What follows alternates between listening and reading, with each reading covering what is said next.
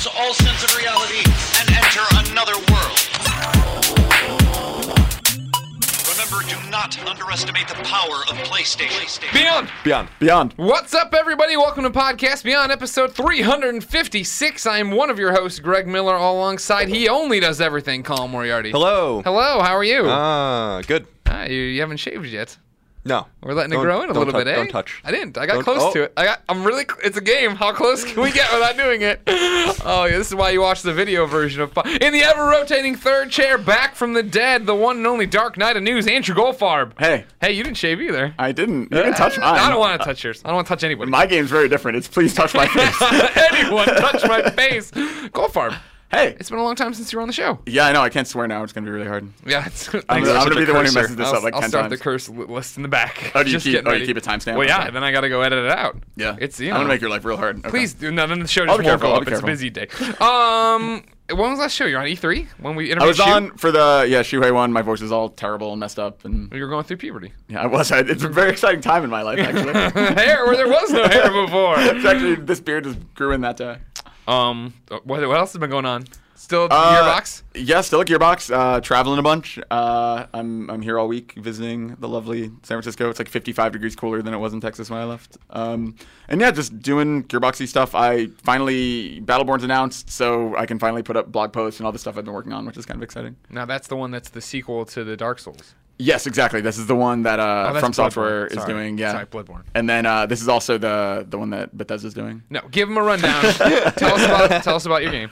Uh, Battleborn is uh, uh, five player campaign, kind of almost Borderlands style thing. But then there's also multiplayer modes. One of them is called Incursion, which is basically like a MOBA, and then Okay. there's um kind of more traditional multiplayer modes too. There's a bunch coming in September, so pr- pretty much right after PAX, we'll have a bunch of actual gameplay. Because like the weird thing is like poor Lindy keeps doing all these interviews about how like funny the game is and stuff, but like there hasn't actually been gameplay footage out there. So Let me set up Yeah. a scene for you, and I'll tell you how soon it's funny this is. Yeah, yeah, it's that's- coming. I that's never promise. But yeah, that and then uh, pre-sequel. I just got back from Gamescom doing pre-sequel stuff. Finally revealed Claptrap. Oh, Yeah, oh, yeah. He's How, do, my how do you go over? I think well. I think people are like really because it's so weird. But Yeah. uh, yeah, we, we have fun with it. It's that game's just goofy and fun. And it's Borderlands. Goofy and fun. Yeah, Like That- Podcast that- Beyond? Like Podcast Beyond. That was the inspiration for the goofy and fun parts. They were like, we have to make it like as much like Podcast Beyond as possible. Randy's like tearing up design docs. He's like, "Let me like Beyond. pictures of the Gold board." Farm. That's what we need. Ladies and gentlemen, Podcast Beyond is the internet's number one PlayStation podcast. It posts every week on IGN.com as an MP3 on Tuesdays, every week on IGN.com, YouTube.com slash IGN, and the IGN PlayStation 4 app as a video on Wednesdays. We Is it actually going up consistently now? Yes. Wow. We got it down to a science wow. where I basically tell everyone to f- off Nailed it. yeah, you like that? uh, and then actually edit the video and get it up in a process. Yeah, Greg overnight. does it himself. It only fails nine out of Making more work for himself. times. You know, somebody's got to do it. My favorite part is that you just write the, curse word, yeah, so and this then just ends up well, being then I a know list what I'm of curse looking. Then I words. know what I'm looking for. Sure, it sure. helps me out Makes in the end when makes I'm in there with my earbuds jamming out. Because you wouldn't notice it otherwise. Speaking of which, we're supposed to shoot. We were. I know there was an, a thread about this. Are we not shooting that video today? I guess not. No. Okay, I okay. haven't heard back from it, so I'm What, not worried about about it. cursing? No. Yep. What's up, everyone? Our Welcome top to 10 curse words. Number four, mittens. Let's begin the show with what is and forever will be the Roper Report. Time for some news. There are seven items on the list. A baker's dozen. Yep, and uh, it's a slow week uh, because uh, we're in kind of post Gamescom now, Yeah, slow burn. pre TGS. I was gonna say Lucky Number Eleven, which would have been a really weird reference to make to that Josh yeah. Hartnett movie. I remember that. Man, not I a great talked to him at Comic Con Not, a- not a pro. Did you? yeah, he was on the Really? show. That title bothers me. he a good it interview? always did. Yeah. Well, his, I think his name was Slevin. Yeah, Say but it's just secret interview. no, I, did I say? I said how What was did I don't say? remember. The It was only was five really good. seconds He was really interesting. I'm very tired. I got back from Germany Here come the excuses. a little while ago. Did What you time have? zone am Did I you in? have some uh, beer? I had a lot of beer. Um, you? Kolsch. I had some you have a sausages with breakfast. So I ordered yeah. the the bread selection of bread in my hotel from room service, and it would just come with a bunch of sausage. oh awesome. man, What a world of They know Well, how the- to eat in Germany. The hotel we were I in like last that. year, that Marriott, has the best breakfast I've ever had. Um, yeah, it's, it's easy. Oh, you there. stayed at that place again? No, I stayed at the Radisson Blu. Oh, that's where Sony Yeah. usually is. Yeah, they were there this year. I Yeah. saw like it was actually really funny. I saw Shuhei and Adam Boyes and now John Drake and all these people like walking in like a perfect triangle and like their matching suits. with They're like very slow motion and songs. Yeah, playing. just like cool music playing. Wow. Oh, they stay there too. Because I, was Yeah. thinking they usually just have their Uh, I was referring more to like they just rent The out all of the Yeah. floor and then they they just show off their games. There. Yeah, that that's why where- Gamescom's not stressful for me because I cover PlayStation Yep. and I just go to that hotel for three days, and everyone else has to go to the show floor. Yeah, like a bunch of is hell on earth. Well, this year I was in the business center the whole time for for Borderlands, which is really nice. It's a nice shirt. That's what I was thinking. Thanks. It is a nice shirt. It's- It, bring, it's- it brings out the colors in your It's face. got like a, is it new or is it old? Because it's got a texture. It's got a little bit of both going It's got on. a doesn't it? texture of it's like wo- it's like you know something yeah, that's worn. been worn yeah, in. no, no, it's it's. You should new. roll up the sleeves though. Let I, people I, see I your- will, but I'm I'm I'm guns. comfortable right now with the temperature, so I didn't want to. I like you know, the fact usually that we hang out enough that I know when you get new shirts. I know it's a little, little because they're all just a little bit different. Yeah. They're all in the same vein, Yeah. collared shirt or they're something all from offensive to Express. another country. Yeah. Are you are you doing colored shirts every day now? No, I mean I have. I so I went through my closet. Uh, this is a, an aside. Welcome to podcast Beyond. We Uh, just, we, I was gonna say, we almost made it to number one on the Roper Report. We went on about talking about pretzels. It's all Josh beer. Fault, man. Luck this, number Yeah. seven. this weekend I finally went through my closet and like threw out a bunch of clothes. Yeah. and so I've whittled You it threw down. out? Why didn't you- Well, you donate. yeah. Okay. Uh, and I so I whittled it down to like 15 button downs, like eight polo shirts, six or seven pairs of jeans, a couple suits.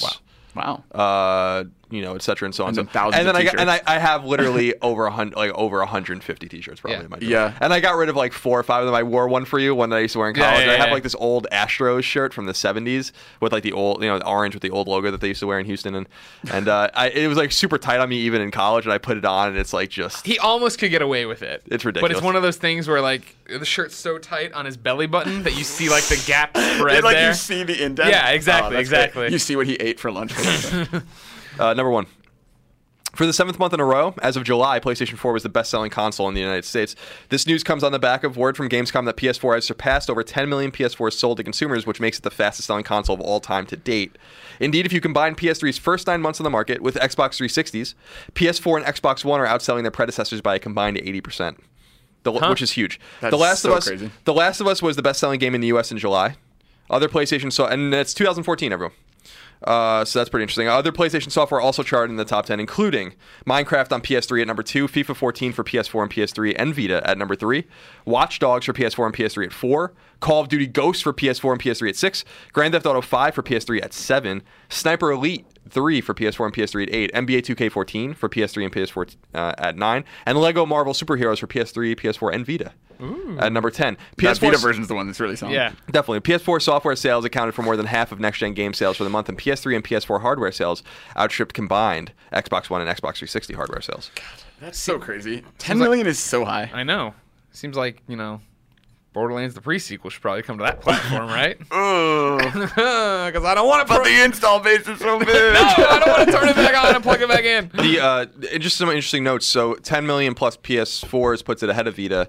Uh, it also puts it in the realm of uh, Dreamcast. Uh, we're just and Saturn. So we're just uh, we're Wow. like That- those are the passed names you want associated I, with well, your I just think. I think it PlayStation passed- 4, the new Dreamcast, and or I think it passed Saturn and is on its way to getting to Dreamcast numbers, which is and it did that in nine months. in yeah, I was gonna say less than a year. That's so crazy. I mean, I don't think we expected half of that by now. I think uh, not that I ever bought into the console gaming is Sure. dead thing or whatever, but man, like that number, people should really understand how high that number is. Keeping in mind that like for the lifetime, for the whatever seven years, eight years that the other ones were on the market, it was what 70, 80 million, I think, respectively. So like 10 million is a huge. I mean, obviously the momentum slows down eventually, but that is a huge start. That is Yeah. uh, gigantic for the first year. What's interesting is that it hasn't slowed. It's slowed down, but it hasn't slowed down a lot yet. And it's been doing this with people complaining with PS4 that it has no games. So imagine when, um, which is something I disagree with, but imagine when Uncharted comes out, or Yeah. uh, you know, Bloodborne, or you Or know, God of. War eventually. Or Right, exactly. yeah. Like I, you know, when Gran people, Turismo, like whatever it is, like those things Exactly. that actually move units, yeah. exactly. I think it bodes well for the future of PlayStation. And it's only had one Christmas. Yeah, I mean, and it was right. and at it was and it was and it was supply constrained. Yeah. So yeah, it's everything's everything's looking good, Greg. Yeah, it's Yeah. exciting right now to finally be using my PlayStation 4. I feel on a daily basis. You know what I mean? I think Rogue Legacy was the first one where I was like, all right, now I'm playing this in this game. I'm hooked on. I want to not. I can't stop Dude, playing. the it, right? crossplay is so easy in it. Right, It's like the most exactly. That's the- convenient. that's uh, why doesn't every game do it that way? I think now- a lot of them are now doing it that way. And now Diablo, well, and then so, Minecraft. so the answer is they are. uh, yeah, Minecraft will be big. I can finally start pushing the PS3 away. Yeah.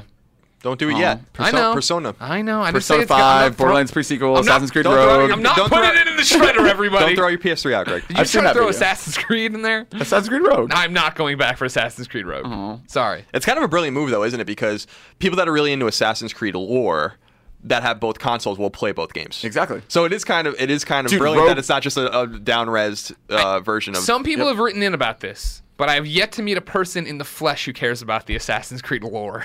Really? Yeah. Oh, I, people At this point, tweeting it's just me like, all the time At about this that. point, it's just like whatever. Can I just go do stuff and unlock George. stuff? Right? You know, yeah. Okay. Stone Chin. yeah, I was gonna say Stone is the next one, Um, right? No. I think. You know, look like I don't know exactly what Black Flag did, but it did quite well. So yeah, I mean, no, there, no, there the are enough people. are great. I love playing the games. Don't get me wrong. I mean, the the overall lore about like the planets exploding, all the crazy shit, maybe not. Yeah. But as far as like the story of the Kenways and stuff like that, like the basic level, like the the shallowest level of the lore, I think there are people who care, especially because they said this like concludes the Kenway saga. yeah, they keep they and- keep shoving that down our throats. but seriously, spoilers for Assassin's Creed, whatever. Like when I was as Ezio and I get in there and it's like, oh yeah, the, the, these people are space gods that came and I you, I watched the videos Yeah. of Adam and Eve running and they have the piece of Eden and it's like what and then That's looks when at it and he goes me. Desmond and, he, and who's Desmond? What is happening? Blah blah blah. I was like that's cool and then I played all the rest after that and never beat them. Never never bothered to get to the end and be, feel like what happened. Assassin's Creed 3 is when my brain just broke. The ending of that game, I was like, I don't, I am too stupid to understand what is happening in this game. I couldn't even get to the end of that game. I just started screaming at my TV and then never played it again. You make it out of the theater when you're crawling up. Oh, people's my, that was the worst, wasn't it? No one sees this man climbing on their heads. It's like ridiculous. But since we're on the topic of Assassin's Creed, I want to bring up something real quick. Assassin's Creed was one of those series that for a long time I said I didn't I didn't like and I don't like those games, right? But you kept getting platinums in anyway. Well, so this was the point actually. so I played, uh, I think over- back in the day, like a little bit of AC. I didn't like it. And then AC2 I played, um, and I was like, I don't like this game at all, right? Um, and people gave me, you know, a lot of crap for that because they, you know, were like, you didn't see enough of it, you didn't play enough. And I'm going somewhere with this. Very, it's very Oh, essential. Excited. Very- I know exactly where. I bet I can predict where you're going. Can I Uh, write it in a sealed envelope? So, what I ended up doing with Assassin's Creed 2 before 3 came out was I actually went and played it again, and I still hated it. Uh, but I platinumed it just to prove that I there's no way I could have possibly seen or done more in this game. I don't like it, but here's my platinum trophy, Mm-hmm. so you can't ever say that I didn't play it enough. Give it a shot. And as a side note, that's a testament to how much you love American history because you were so excited for AC3 just based on its setting and Yeah. like the dumb videos we were doing that like you were like, okay, now I'm gonna go back to AC2, which I Yeah. absolutely hated, and you complained about it the whole time. yeah, I hated the whole. I hated every minute of it. Uh, and I played like Prototype 2 right after it, so it was just a really bad time in my life. yeah. Um, Dark point. but uh, so I, I, Greg and I went to Sony last week and we played Bloodborne, Oh. and uh, I really like Bloodborne, and I think it, it it's got like that kind of little little tinge of speed that I've wanted in Dark Souls and Demon's Souls. It's got a little bit of arcadiness to it. It's not Ninja Gaiden by, or God of War, but it's just a step in that direction. It's still very much Dark Souls or Demon's Souls. It's also Souls. set in a village. Exa- it's exactly it's set in a village. It's a setting The M. I, Night care, Shyamalan I, movie? I care more about. Right. I'm already more excited about Right. it than I was the soul. Because you thought it was the M Night Shyamalan. so no, no, god damn it. so I did, you know, so when I when I saw Bloodborne at E3 with Miyazaki, I wrote about how like I'm a Dark Souls kind of naysayer, and this game is kind of making me a believer. And then when I went hands on with it, I'm like, I actually really like this game. I can understand it. I feel I'm bad at it. They were, you know, everyone at Sony was laughing at me when I was playing, it. and uh, so. What I've decided to do, I'm off tomorrow and I'm off next Wednesday because I have some comp time. Uh, I'm going to play Dark Souls, and I wanted everyone to. I played Dark Souls for a few hours when it came out, and I didn't like it. There was not this one Demon's Souls, Dark Souls. not Demon's Souls, Dark Souls, right? Uh, I'll play Demon's Souls maybe, but everyone, a lot of people suggest I go to Dark Souls, so I'm gonna Dark just- Souls 1. right? Dark Souls one, Okay. Not And- Dark Souls 2. or not Demon Dark Souls, again, no, Okay. and not the Dark Souls 2 DLC, Okay, and not Soul but Dark Sacrifice. Soul, not Soul Sacrifice, Okay, okay. no, but Dark and not Soul Sacrifice Delta. Okay. I'm, I think Uh, I'm clear. but- Are we talking about Dark Sector? Yeah. uh, so I just want to let everyone out there know that I'm going to do, you know, keep an open mind about Dark Souls and go back to it because what a lot of people are telling me, and have been telling me for a long time, whether it's Casey Lynch, whether it's some other of our friends, readers, etc., and so on, people at Sony, people from Newshound, Jim Reilly. Newton, Jim Reilly, is that this Brian game Albert. is right up my alley, and and a lot of people are actually frustrated that I don't like it. Like it actually bothers them, and that maybe I just didn't give it enough time. So uh, I'm gonna sit on the couch tomorrow and, and play through you know as much of Dark, you know, not very much of it, but you know for a few hours of Dark Souls tomorrow, and then the, the following Wednesday, and kind of get more to you know more into it, and I'll, I'll report back. Uh, you know, keep an open mind about it. But the last time this happened, when I did it with Assassin's Creed 2, it didn't turn out very well. But I hope it turns out better this time. you want to be proven wrong. I, I do want to Yeah. be proven wrong because this is actually a game. It's like an albatross for me. Mm-hmm. Like it's just like a, a noose around my neck all the mm-hmm. time. Mm-hmm. I'm gonna say if you like Rogue Legacy and if you end up liking Dark Souls, there's a there's a nice happy medium called Spelunky that you might also enjoy. You got that loop. he already that said loop of Spelunky death. sucks. We all agree Spelunky sucks. Rogue Legacy came out and showed you how When to it comes be a to PS4, Spelunky, a better fine. Spelunky. uh, Rogue Legacy uh, is incredible. Colin. Yes. You bring up the fact that this angered a lot of people. Mm-hmm. You anger a lot of people on this show. Frustrate a lot of people on this show because they love you so much. Oh well. People like Matt, Matt from Murfreesboro, Tennessee. Matt writes in and says, "Hello, Greg, Colin, in the ever-rotating third chair. Beyond, Beyond. It seems every week. You got you don't say beyond anymore. Oh, I'll say beyond. Well, it how- wasn't addressed how- is directly that how we raised Beyond. you? Is that how we raised Beyond. you?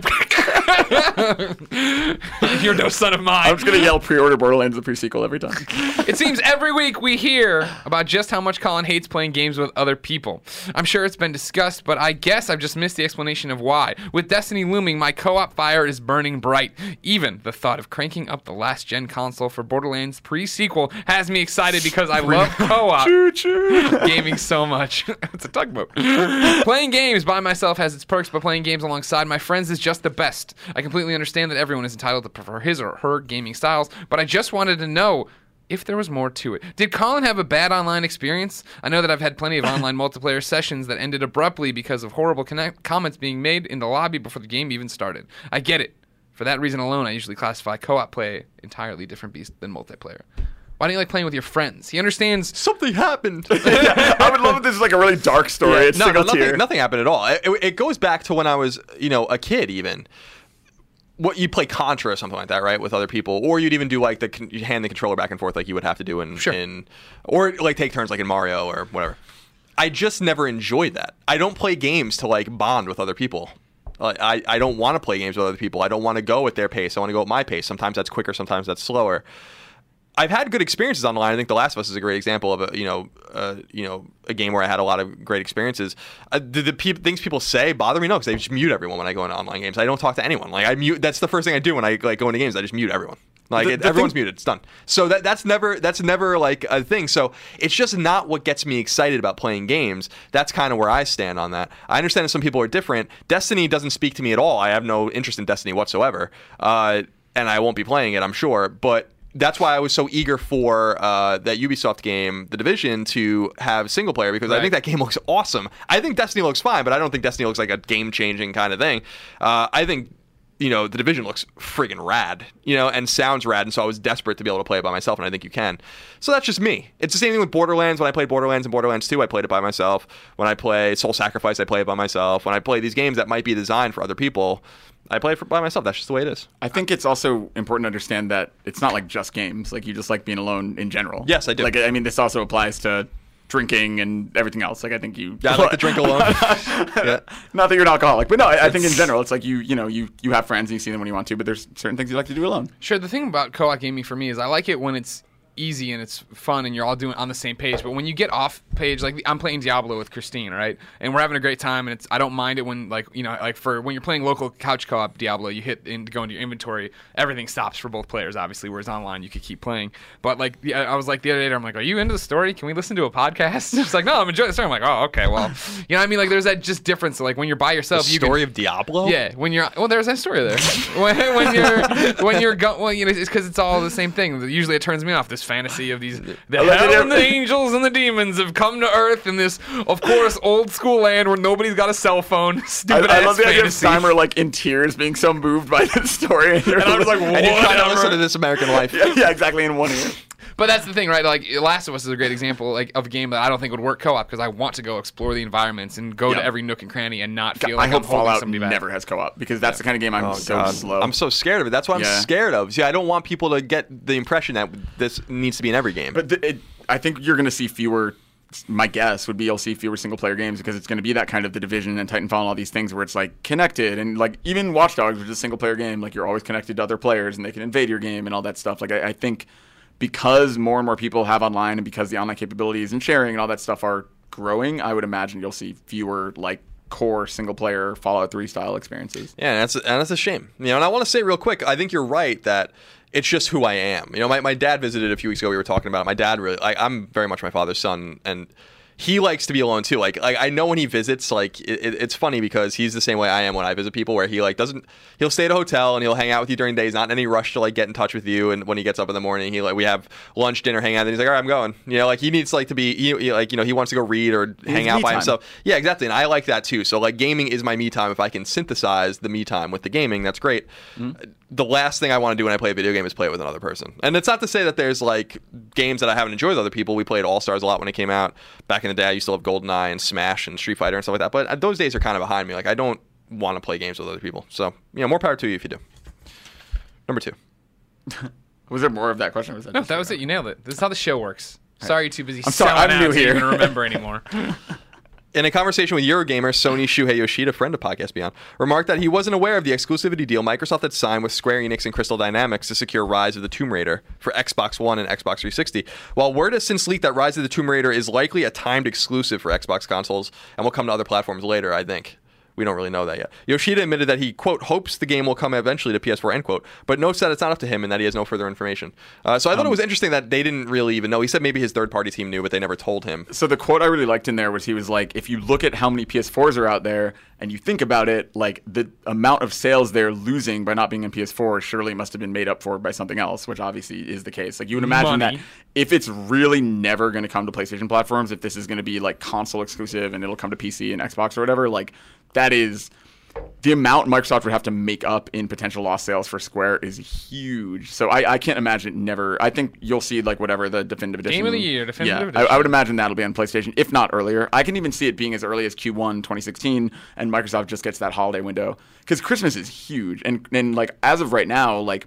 I think Microsoft is very carefully setting it itself up for this holiday season, where they have a FIFA bundle in Europe, a Madden bundle in the U.S., they have a Sunset Overdrive bundle. Like all of that stuff is time for fall. They want this fall to be like the fall where you know they kind of catch up on install based stuff. While Sony has put a lot of stuff into Q1, you know the order isn't coming this fall. It, they're still Drive Club, but like a lot of stuff will be early next year for them. Yeah. Um, so I think like it, it's smart for Microsoft to position itself for hey, let's have a big holiday, and maybe they're they're beginning to set the same thing for next year. So I can even see it being a three month window just to get that Christmas shot. But Sure. There's a few interesting notes that I didn't think about. Uh, Some people have been talking about this, and it's interesting. Number one, this deal, if Tomb Raider comes out fall of 2015, benefits Microsoft and Square in this in the way that it would go up against Uncharted on PS4 and get slaughtered. So, like, if you like, they would come out the same month probably, and no one's gonna buy Tomb Raider, Yeah. like on PS4 at that point. So it actually makes more sense, maybe, for Sony too to say like, okay, bring it out next year.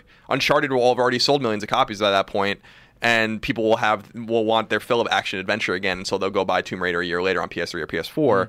So that kind of makes sense. Like that in a backwards way, ironically benefits Sony, I think, because it gets Tomb Raider out of the way of Uncharted, and Microsoft has admitted in interviews that you know they don't have an Uncharted and they want an Uncharted, and Tomb Raider is their best bet for that right now, I guess. And that they, you know, there's a uh, some interesting interviews with uh, uh, Phil Spencer about uh, you know how they've tried and you know they want Uncharted. They admit like Uncharted is a game we don't have. We don't have a game of that caliber. You know, I and- love and- how candid he is. Yeah, by the way, it- like it- his interviews are awesome. it is. It's, it's and it is refreshing. He's a great Yeah. lead for Xbox, and I think it's going to bring Xbox back. Um, not that they've been very down, uh, but the one thing I wanted to bring up, and I don't know how you guys feel about this, is you know, and I know our friend Jim Sterling has talked about this a little bit, and some other people, is just the word exclusive and what that means. And I kind of feel like, you know, I feel like Microsoft has really bastardized that word um, with the, with with Tomb Raider. I don't really feel like Sony and Nintendo do that. Uh, they, if we want, we don't want to get frustrated about exclusive DLC and d- exclusive day one content or extra whatever. That's totally fine. But I do think that those two companies speak plainly about what is exclusive and what isn't. And I think you can go back and watch Gamescom, then the press conference when Sony, when Jim Ryan was on on stage and he was like, "These eight games are coming first to PlayStation." Like it was very clear. Like they're not exclusive to PlayStation for six blah blah blah. blah. Like they don't use that kind of terminology because it confuses gamers. Um, and that kind of stuff frustrates me because when that when they were like Tomb Raider exclusively on Xbox in 2015, it's like, come on, guys. You know, The like wording was it, so- it, like yeah. like no, it's not. You know, it's ex- it's it's exclusive on your consoles for that holiday season. So maybe literally what you're saying is true, but you know people aren't going to interpret like that. And why do you put yourself in that kind of position? I think Nintendo they- wouldn't say like. You know, we know when Nintendo has an exclusive, it's an exclusive, and Sony studios make exclusives. You know, so we don't have to worry about that kind of terminology. I think they're ob- obfuscating it on purpose. Like I think they want people to associate that brand with Xbox for better or worse. And I think, um, I mean, you see it now with Destiny, right? Like most people are talking about Destiny as a PS4 game, even though it's going to be on not only Xbox One but also Xbox 360. Like, and I think um, they want that. They want it to be like, oh, when I think Call of Duty, I think Xbox because the DLC has been exclusive for a thousand Sure. years. Um, I, I'm sure they're setting up Tomb Raider in that same way. Um, but yeah, I, I completely agree with you. I think at this point, like, it's one thing to say console exclusive or whatever, or yeah, to say first and like to make it very clear what you're talking about. Um, I think it is unfortunately misleading, but also don't forget that like these events, these press releases or press conferences or whatever, aren't really just for the gamers. They're also for investors and stuff. And I think um, they want to feel comfortable that like this thing is coming to our platform, you know, or at least giving the impression of coming to our platform first, and it'll do really well, and it's a known brand, and blah blah blah. So I don't know. I, I can see the reasoning behind it, and I'm sure like Microsoft, especially like they haven't announced a figure. Sony just announced 10 million sold through. The last we got from Microsoft was 5 million sold in. Like I mean, that's you know that makes it look like it's two to one, even if that gap has closed a little bit. But um, man, they need to make it sound like they have stuff coming. Make Yeah, for sure. waves. Yeah, I understand why they do it, but that's exactly what it is. They do it so, like they want, like everyone's like, oh man, I wonder if they regret doing this. And they don't regret it at all because like it got everybody talking about Tomb Raider. Sure. It got everyone talking about Tomb Raider with a big Xbox logo in their blog roll image or whatever. Like I, I think they've done exactly what they wanted to do. And yes, they maybe had to backtrack a little and explain afterwards, but like truthfully, I think they are probably pretty happy with how this was received.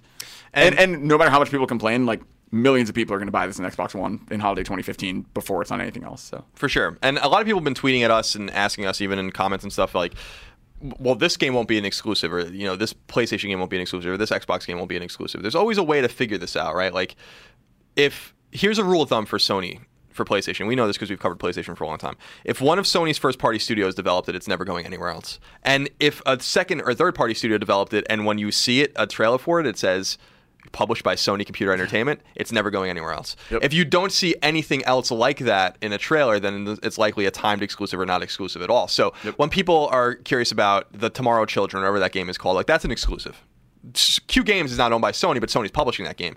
Uh, the same thing with Bloodborne. Bloodborne is not coming to any other console. Sony is publishing and paying for that game, even though they're not making it. You know, You can hold out hope for PC one day and the, for, like Pixel Junk. Right. Those games all started Yeah. limping. right? out. Exactly. Like that, that's about as much as that's later. about as much as we've seen, and that must come with the blessing from Sony. I mean, PC is kind of Switzerland. I, I feel like most people are comfortable. They're like, okay, we'll put this on PC. Like that doesn't hurt us because it's not like a. They don't see it as a direct competitor. I think, and also for the devs, it's probably not as bad to port it to a PC when We you're not figure, yeah, you're talking about PC. You're already talking about the fact that Steam integrates with PSN. Now Yep. BattleNet integrates with PSN. Yeah. I mean, I think the weird for people who don't.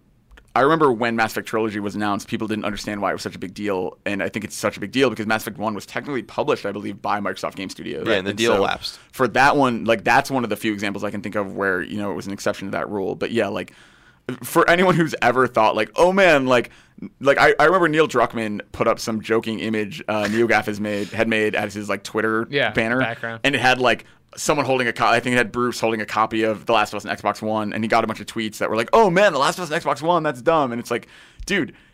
Naughty Dog is owned by Sony. Like, Yeah, yeah. guarantee that will never, ever, ever happen. never. I, I understand that mo- a lot of people don't want to get that deep into understanding how the studio system works and stuff, but it is good to educate yourself on that if you are interested in, in having this discussion about exclusives, because obviously that's a pretty good rule of thumb. Yeah, and it's it's just about IP ownership basically. So, Mm. uh, you know, one of the interesting things Sony does now is with Pub Fund, and they've been doing this for a while. Is they'll actually Sony's actually loosened up so much that they'll pay for your game and you with Pub Fund. So like they did this with Drinkbox with Guacamelee. They actually like paid for that game, and once the money's made back and they're paid back, and like there are some rules they probably make a little bit on the side, or whatever. That game can go anywhere. So like Sony actually paid for a game that was then ported to Xbox One. Um, And Wii U. and yay. and the same thing's happening with Axiom Verge, which is a, a game we're really excited about, uh, which is coming to PS4 and Vita first, PC later, and then could conceivably come anywhere else. I think the pub fund thing is basically a way for them to, to f- facilitate smaller games without owning IP, because you hear stories all the time, nightmare, more nightmarish uh, stories earlier in PS3's life cycle about them trying to control IP from smaller developers, and that's why they didn't get games like Limbo early because of their arcane rules. Um, so yeah, there's all these rules. Just pay attention. I mean, so yeah, Uncharted never coming to Xbox, uh, but will Tomb Raider come to PlayStation? You know, probably. I don't know. I really think it will. I mean, I was wrong about Titanfall, though obviously I guess sequel will, but I, I, I really did expect Titanfall to eventually get announced for PS4 later. Um, I guess it probably won't at this point, but um, I don't know. I, I think Tomb Raider, maybe I'll be wrong again, but I, I would be very surprised if we don't see it a year later or something. Yeah. Now, the question is like, a year later, has Microsoft won anyway? Like, at that point, is it even relevant enough that it would make a difference if it suddenly came to PS4? Um, I guess it depends on It's how an optics is, issue. yeah. I think that's exactly right. I think they, they want that. They just want it to be, you know, whether it's true or not, to be associated with their platform. So This is a good jumping off point for a question from Lars. He wrote into Beyond at IGN.com and Lars said from Beyond. Metallica? Beyond. Beyond. No. Oh, Lars Ulrich, he's like, is someone using my brand? Remember when they, they went after that antique store that named a couch Metallica and they like sued them? the worst. What are you doing? Hey, Greg, Colin, and the ever rotating third chair. I was wondering why we need video game publishers. Half the time, they seem to get in the way of creativity in games and seem to only care about money. And with the rise of indie developers and small studios, one of the major grievances, grievances I've often seen listed is the ownership of IP and the right to self publish. So, why do we need publishers? Money. Right. money. I mean, yeah, like so.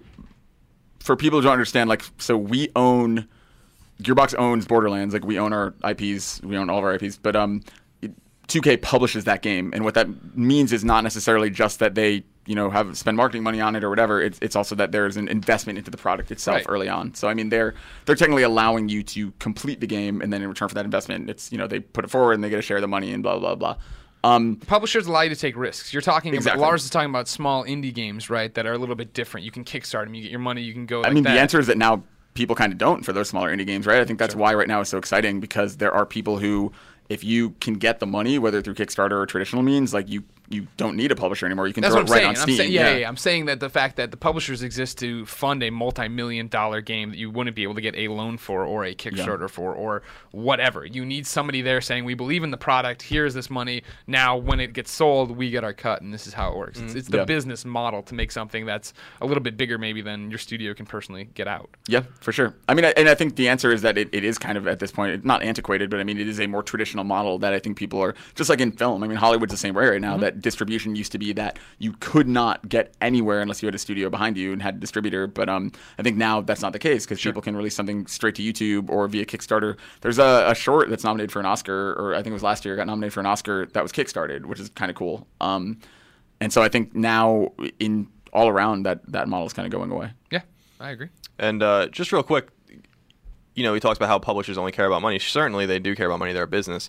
Uh, don't fool yourself into thinking that developers don't care about money. If there's a developer out there that's telling you that they don't care that they get paid or they don't care about their bonuses they get when their games are, are coming out and the, and the games do well, they're lying. Um, this is a business for them too. Now, are It's they their ar- job. Yeah, it's are they artists? Are they they fine programmers? All this kind of thing, of course. But like, let's not like sanctify the developer over the publisher necessarily when Sure. everyone's in it for the money because Well- it's their job. and also most publishers like if you're looking at take two if you're looking at activision if you're looking at ea they're publicly traded companies so yes they care about the money but that's because they're also they have this gigantic pool of people who you know put money in and get money back and all that stuff there there are many many many slices of that pie so i think with publishers like yes they only care about the money but that's also because they're you know they have so many masters that they, Right. they have to pay all that back um, and also don't forget that like you know you can call it greed or whatever, but if they don't make money, then they're not going to keep being able. Like look at THQ, right? Like that is a publisher who's no longer around because the money wasn't there. So Yeah. I mean, yes, they only care about money, but and uh, sure, maybe to some individuals that could be about, hey, I just really want a bunch of money so I can buy a pool or whatever. But I think it's more about keeping the business alive and all that stuff. Yeah, I mean, like, what drives the artist, right? The art, obviously, like, what drives us to write? We like to write, but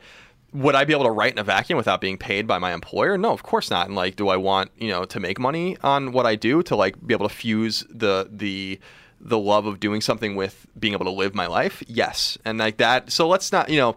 Developers aren't like just making games for you know for for, for giggles, and uh, we have to kind of walk away from that. Like they ha- they ha- they are entitled and have a right to make a living off of their game, whether or not the market agrees is another thing entirely. But um, you know, everyone's in it for the money in business.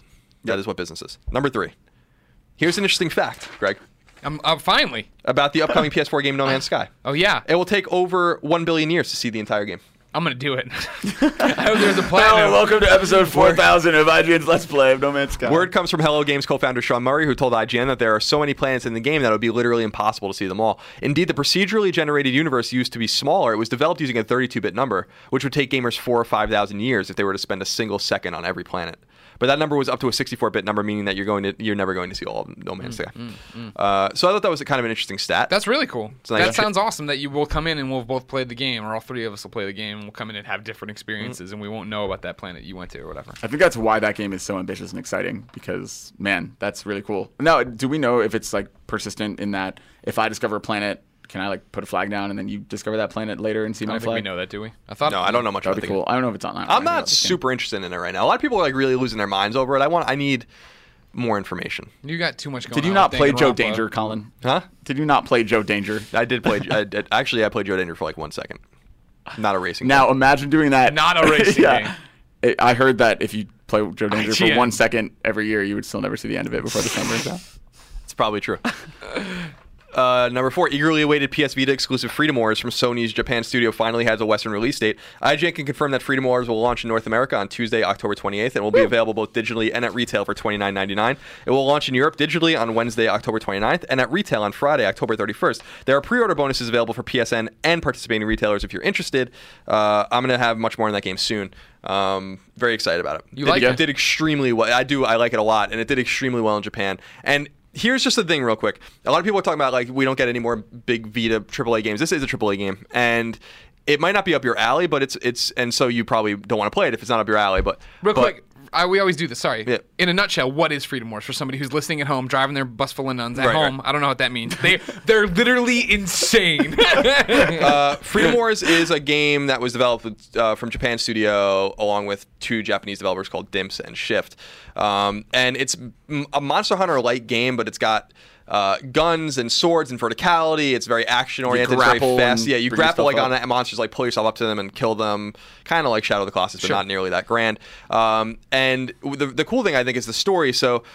Uh, there's everyone li- earth is overpopulated in this game and everyone lives in these uh, city states called panopticons and uh, basically e- everything's so overpopulated and there's no supplies so like the, the the most minor of grievances will get you thrown in prison for like exorbitant amounts of time Nice. um Isn't it like a million years? yeah, and you get like million Yeah. year sentences Yeah. and stuff like that.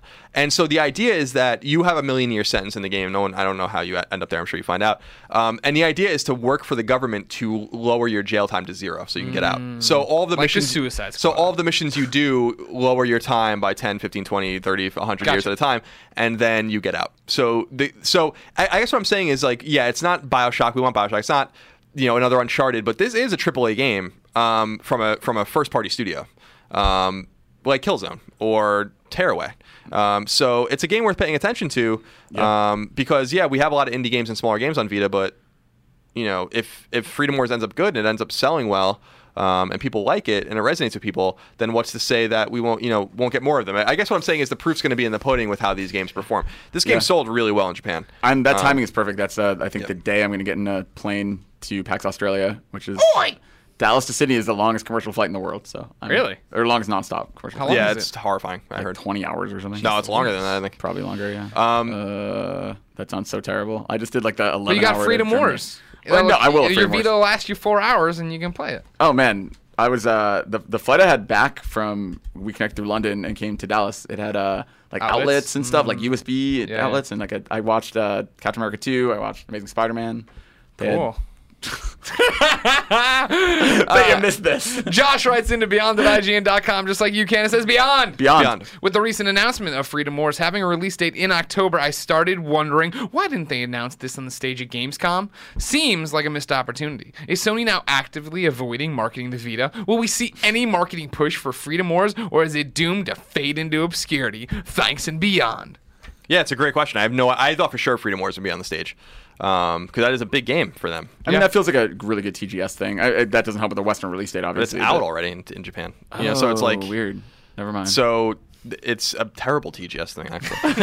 And heads up, everybody. and this is why I'm not head of marketing at Sony. so let me read number five, and, it's, and we'll get to that question okay. because it, it answers it. It's all linked together. Number five, in response to wide complaints on the internet of a lack of love for Vita at Sony's Gamescom press conference, uh, Shoni Shahid Ahmad, who's a friend of Podcast Beyond, whose job it is to secure games for Vita and other PlayStation platforms, tweeted out a number of games in the pipe for the handheld, including Papers, Please, Tales of Hearts R, Velocity 2X, Hotline Miami 2, Wrong Number, Bro Force Volume, and more. Minecraft. he did Minecraft. He also promises that many more games are in the pipe. In a separate interview, Shuhei Yoshida made note of something he told us at E3 that Sony doesn't want the press conferences to go too long and that Vita fans are so dedicated that Sony expects that they'll find the news they seek without having to tell the wider public. To me, that's, you know, and that's just a paraphrase. That's not Sure. his exact wording, but that's basically what he said. And he told us that at E3. Um, that's the wrong move for Vita. Vita will be doomed to the niche and eventually to fail if they don't give it more time. I don't really understand what they're thinking with PS Vita. And Freedom Wars, he's absolutely right, was a perfect game to have something on Gamescom's stage for. Not only the release date announcement, not only a, a token thing, but gameplay and like show people the game and tell them why it's important, tell them why they want to play it. They aren't doing right by Vita Period. Well, I mean, And- for their, and- for what they want, oh. apparently it's okay. We can. Oh, is it the marker that hit me? Yeah. Not your, not your luscious fingers. no, stop touching me hmm. like that. I don't like it. I like it a little too. I, much. I like the reverse like, like turnaround that? touch. That's what I think. You got some moves. I and I use them all in Christine's college. a lucky lady. no, I think what we're talking about, right, is you're saying they're not doing right by the Vita. They're not. But In their mind, they are. It's their system, right? They're doing right by the the ba- the battle plan they have laid out. Of well, Which is what? Ignore it. yeah, that, that you and I are gonna, you and I are gonna fall for the same trap every week and tell people to buy it in Minecraft and Persona. So what do they care? Because the hardcore are buying it and the hardcore are making it at least profitable enough that they, that's what they want out of it. Plus, if they really do have a finite amount of time on stage and they can spend six minutes or four minutes or whatever it is talking about Freedom Wars, which realistically, right? Like, let's say that game even does a million, that would be huge for them. Or a PS4 game that's probably going to do five million and be at a higher MSRP and make them more money. Like, I mean, just from a pure numbers standpoint, it's probably smarter to focus on the PS4 game. No, for- and I love the Vita. Like, I I agree with Do you. you? But I'm just saying. Oh, I do. No, I, I, I don't agree that it probably makes financial sense to focus on PS4, especially because there's all these complaints that PS4 has no games, which we know isn't true. Same complaint as Vita, which we know isn't true. I just wonder wh- how they expect this to get any better. You know, and I think that their expectation is that they think it's not going to get better, so they shouldn't even try. But I say, try. You know, like I think like their you have to expectations try. is Like good enough. And they're d- fine with it. We and uh, we're going to get to the list of games that came out this week. There's a whole bunch of stuff. We talk about everything that he was talking about on Twitter of these games coming out. There's a lot of good stuff coming. Yeah, but but you you can make it better optically. You can make it better even, and you can convince people. It's not our job to you know. I'm glad that people you know take our advice and buy games that we like or that we recommend or hardware or whatever. Ultimately, that's not what we're here to do. And No, so like you all. can't rely on you know people's you know, just token kind of, oh, I like the Vita kind of thing to sell Vitas. It's like you got to prove to people in a, in a more commercial sense, like why they need to buy the handheld because it's your product. And and I, you know, the the, the the the the crappy thing about Vita is that it's in a death spiral that Sony is helping to. It is Seven year tailspin. Thank you. You knew exactly where I, what my mind jumped to because that was going to be my example too of like they're like you know why don't they give it a chance that they tried hard with PSP and it never worked that PSP way. sold 80 million units. Exactly, based on people like us who were like, "This is great, man. I love Rockman Unplugged. I love Patapon." Like, No, it's I don't not- think I don't I don't I don't think that's fair because the PSP had super early sales that were heavy because they had lots of games on it, And, then they had the seven-year tailspin of this thing has no games. It has so many games. What are you talking yeah, about? Yeah but the, that's what I'm saying. The install base was much higher earlier when PSP was still relevant. You know, like PSP was really big in North America for a couple of years. You know, like and we all remember that. I was in college when that happened, and, and we had Grand Theft Auto and all these Yeah. kinds of games. Death Junior. no one, Mega no one, Man, no one's Maverick like Hunter "That's X." Uh, That was the one that turned everything around. I don't know. It's just it's just frustrating to me because I feel like you know someone made a recommendation. I don't know where I read it. Like Sony should just start doing Nintendo Direct style things for Vita. for Vita. Yeah, Yeah, so, that's a great I- idea. so I think it's two separate points, right? The the are they giving up on Vita? Do they need to do stuff for Vita? Yes. I mean, they need to do more in general. And then the separate point of oh, like the Vita sells itself. It'll the people who want Vita stuff will seek it out. I think is bad because I mean, there's a reason like Coca Cola still advertises every year. Like if you think about the millions of dollars Coke probably spends in advertising every year. When if they just didn't, if they were like, we're just not going to advertise this year, like the amount of money they would lose in sold Cokes would probably still be less than the amount of money they would save in advertising. But they advertise because it's about keeping it out there and Sure. brand awareness. And if you wait long enough, something surpasses it and blah, blah, blah. I think with Vita, like, at a certain point, if they just literally stop talking about it because they figure the audience will self-regulate, no, it won't, and the audience will slowly shrink. And yeah, I mean, they they need to get word out there, but I think that's the answer. I think dedicated events and time to focus and and explain what the Vita is in a separate event makes a lot more sense than. Sure, they could have shown Freedom Wars for a few minutes in that press conference. In between two gorgeous 60 frames per second 1080p games, like is that really the best place to show that? I don't think so. I think it probably would have been overshadowed by bigger stuff. I mean, that's like that's the the E3 press conference thing in general. People always talk about is like if you're on stage for your three minutes and you're sandwiched in between Call of Duty and Destiny, like guess which game people aren't talking about afterwards? It's your little three minute. So I think um, there there is a need to talk about Vita. I agree with that, but I think a place like Gamescom is probably not it, in, unless they have like a dedicated 30 minute block, which they obviously didn't have this year.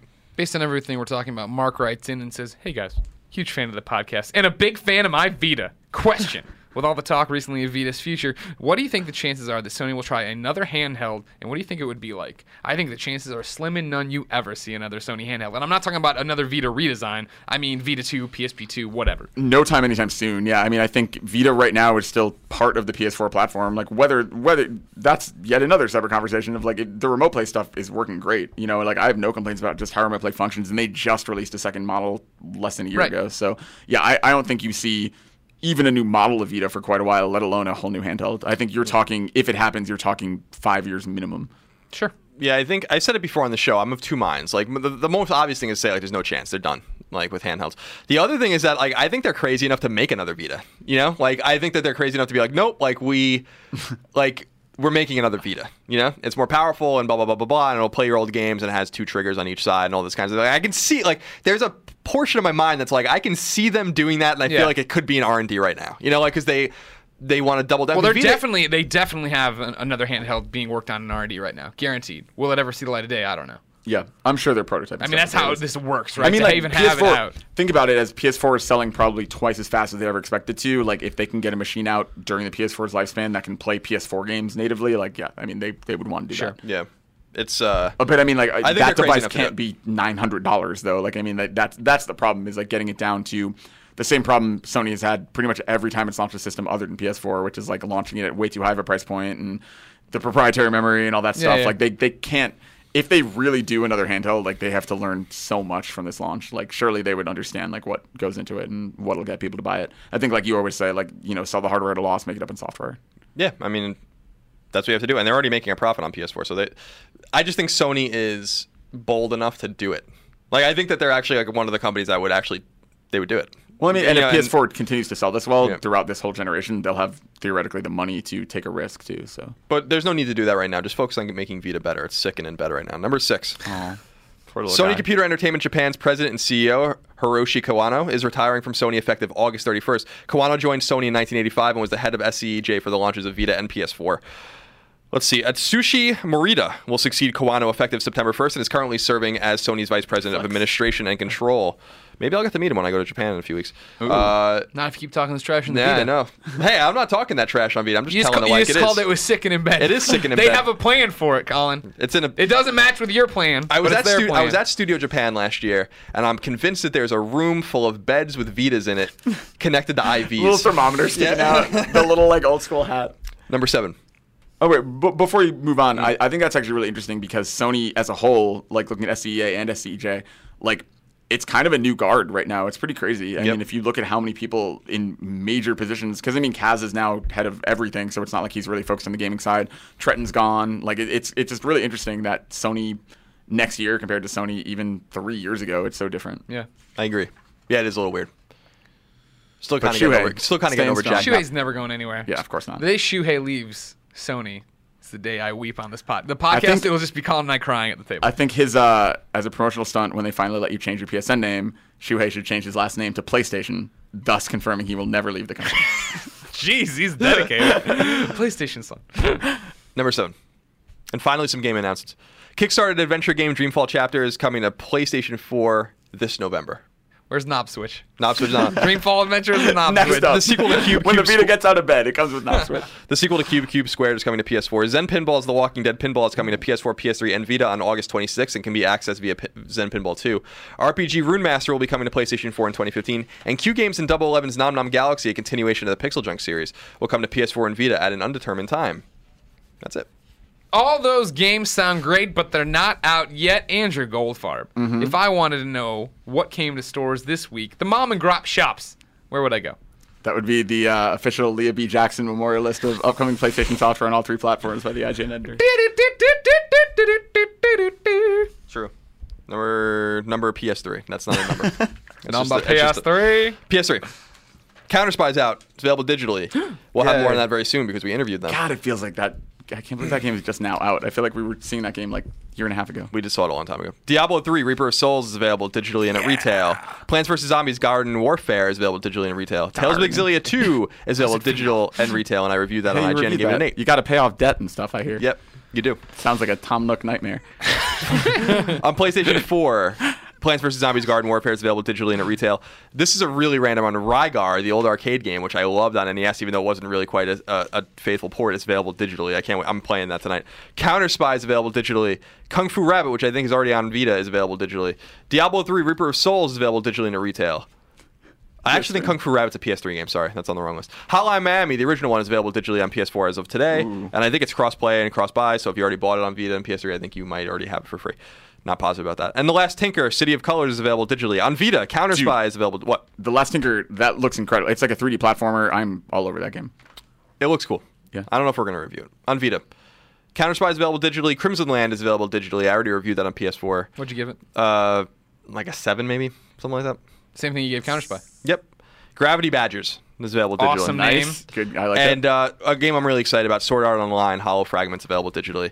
Um, this is an uh, an RPG that was on Vita in Japan, did very well over there. Has a huge community. I think a lot of people actually imported it um, to play here, like the kind of the hardcore Western Vita community. So uh, I have my code. I don't think I'm going to review it, but I will be playing it, and uh, we'll send it out to a freelancer. And That's what it. is that? The Last Tinker, City of Color. It's called. Yep. City Greg, of Colors. Remind me to download that. I'm on it. Thanks, buddy. Everybody tweet at Garfep and let Yeah, him know. please do. Download Last Tinker, yeah, City of I, Color. I like 3D platformers a lot, and they're not around enough. I'm gonna tell Marty about that one. He, he wrote a thing about. He was like, "Hey, I like this game. I wish it was a different game called a 3D. It was Splatoon. It was that? oh right, yeah, yeah, yeah. He wrote a, he wrote a piece. It was like, I really like Splatoon, but I wish it was a 3D platformer. Which made me laugh. And then you're like, here it is. Yep. Uh, as Colin just told you, ladies and gentlemen, Diablo 3, Reaper of Souls, Ultimate Evil Edition is out. I've been playing my balls off with it. You did so stream. good. Yeah, I've been streaming like crazy over on my Twitch channel. Mm-hmm, Streaming Having your balls off. with- No, I didn't. No, I think they kick you off if you stream balls off on the thing. I don't know. I've seen I've seen Shuhei tweet some uh, pretty interesting PS4 screenshots. That's true. It's works well. Um, it's great. Uh, nobody else here has played it, right? Have you played any of it? Diablo. I played Reaper. So I was at uh, Gamescom last year when it got revealed, and we saw a little bit of it. Yeah. And then I was at uh, BlizzCon last year, and we played Tiny Pin. All right, good. It's it's good. It's But not uh, PS4. I played it on PC for a little bit, oh, and then I played a lot of it on PS3 leading into uh, E3 when I was just looking to grind, listen to my podcasts. There, the muddled visuals, not as much happening. In PS4, it looks way more like the PC. Tons of stuff happening. Uh, they put in a whole bunch of cool multiplayer stuff. Not that you have to play with other people, but like even just like if you're playing on your friends list, we can share gifts. I'll- And you can. It's it, it- isn't there that whole thing where like you you kill if a monster kills you, Right. it'll show up in somebody The else's game. system. Yeah, that's really smart. Steimer and I have been playing nonstop together, and no one else has, has the game yet, you know. So there's not like my Hmm. friends list is populated. So last night I went and played on my own for the stream, and as soon as I started, a nemesis monster that had killed her popped up in my game and just beat the shit out of me and killed me. There's a curse too. Hmm. I'm 52. gonna it down deserved for it. you. I did. Yeah, oh, you well, did yeah. I mean, I do it. deserve Also, why is your finger so dry? Touch your finger. It's like uh I don't moisturize like enough. sandpaper. I don't moisturize Yeah, enough. it's It's, like, like a cat, it's like a cat's tongue. Do you want to? Well, my, my hope is that I'll just have Spider-Man like powers if I keep it up. Uh, we have two Diablo things here. First off is Why from would Dan. dry skin give you Spider-Man like powers? Because then I'd be able to stick to things like cat's tongue and sandpaper. Dry- Dan from the UK writes in. It says Beyond. Beyond. I, for one, have been waiting for Diablo 3 to be hitting my PlayStation 4 for a long time. But my question is this looking on the store on my phone, I see the Ultimate Evil Edition in the coming new section on PS3 costs 29.99 euros. But the PS4 costs 59.99 euros. Sorry for not converting it. I'll never understand your over the pond money. Why the almost double price jump? Is it just because the PlayStation 4 is new and hot and this is what people think they can charge? It's just the same game, right? Yeah. To my Yeah, knowledge, it's just the same yep. game, and yep, that's the whole point that they want it to be. Oh, oh Colin's getting ready to curse. Nope. No. Oh, yeah. That's my well, the whole point is that uh, yeah, it's a little bit ex- more expensive because they know that yeah, PlayStation 4 is the hot th- hotness right now. People want to get to it. Uh, they want to go buy it. Um, Colin, do you have anything else to j- jump in on this? No. Yeah, I know. Calm down, mother. Jesus, Now you're all upset. up in my fing grill about it. Am I really all up in your f***ing grill about it, Greg? No, you just think I don't know how to drive this show? Drive this. We've forgotten the many SSS times in the, pa- in Moriarty? the past years. I many know. times. oh, I Um, missed this. the old married couple fighting over here. Yeah, I mean, it's just the fact that PlayStation 4 is. I mean, I'm sure it looks better for sure. That's the big thing Yeah. about it. I mean, It's it's just the new. it's, I- it runs better also, than. if I'm not mistaken, those like online things are PS4 Oh, are only. I, think? I don't remember. I don't know. I don't work at Blizzard. I'm not too worried about it. I mean, why would you even play it on PS3? Just upgrade already. yeah. Get it, get, get it going. Keep that PS3 around. I'm though, sure, but for, I'm- yeah, I'm for sure Persona there's- 5 and Borderlands 3 sequel and Assassin's Creed Rogue. and Tales of already. Zestiria. Yeah, rid of Tales of Stereo. Yep. Uh, yeah. So I mean, to my knowledge, yeah, it's just the fact that PlayStation 4 is the hotness, and it runs better, and it might have additional features that you should be playing, and those are the features Yeah. they've been talking about nonstop. Yep. If you have both, do it. You can upload your PS3 or 360 save to BattleNet and then download it to That's PlayStation 4 or your Xbox One. It's like it's that. platform agnostic, which is nice. I think it's really cool how many people. Uh, wasn't there something else? Oh, didn't like yeah, next gen GTA. They said you can take your GTA Online save from any platform. And right. man, I that's wish you could take your real save though. Yeah, yeah, I'm that'd be get- I know I'm asking for too much. I, it would be so cool if those walls eventually got broken down. I mean, I know they won't, but Break the walls down. Shuhei Yoshida, Yeah. tear down this wall. I was just watching a Reagan documentary yesterday. Oh, how was that? It's good. It's part one of three. oh, nice. Let us know how it wraps up. I'm reading um, a biography of Joss Whedon right now, and for some reason it keeps making me think of you because it's been so long since I've read a biography, and I'm like, Colin likes biographies. And Joss Whedon and Ronald Reagan are good friends. yeah, oh yeah, they well they work together. Yeah. Um, yeah, he ghost wrote his speeches when he was like one year old. Jason writes in to be hit of the week, and I said sure because he wants some friends. He says, Greetings, Red Colin and the occupant of the perpetual motion chair. Hit of the week request I really want to enjoy some of the social features of Ultimate Evil Edition without actually having to play the game or talk to anyone. So my PSN name is Roger, Risen Roger. Devil. R I S N D E V I L. Hit me up beyond Jason. Everyone, go friend Jason. Send him a message that says beyond. Let him know you love him and that you want to trade gifts with him and send him gold. Gifts like Yeah. animated gifts. Well, no, no. Gifts like when you're playing Diablo, you'll kill a Oh, monster gift. and you'll collect things, and then it'll say Yeah. like, "This is a gift for Jason," and then it Oh. would just send it off. Jason. You, you send it off Jason. Jason. and it would show up in his ma- mail, and it's great. Outside of Diablo, Colin, hit confirmed. thank you. Wow, rest in peace, Clements. Wherever, wherever we hid your body. Uh, you reviewed Counter Spy. I did. It's out this week. Tell me a little bit about it.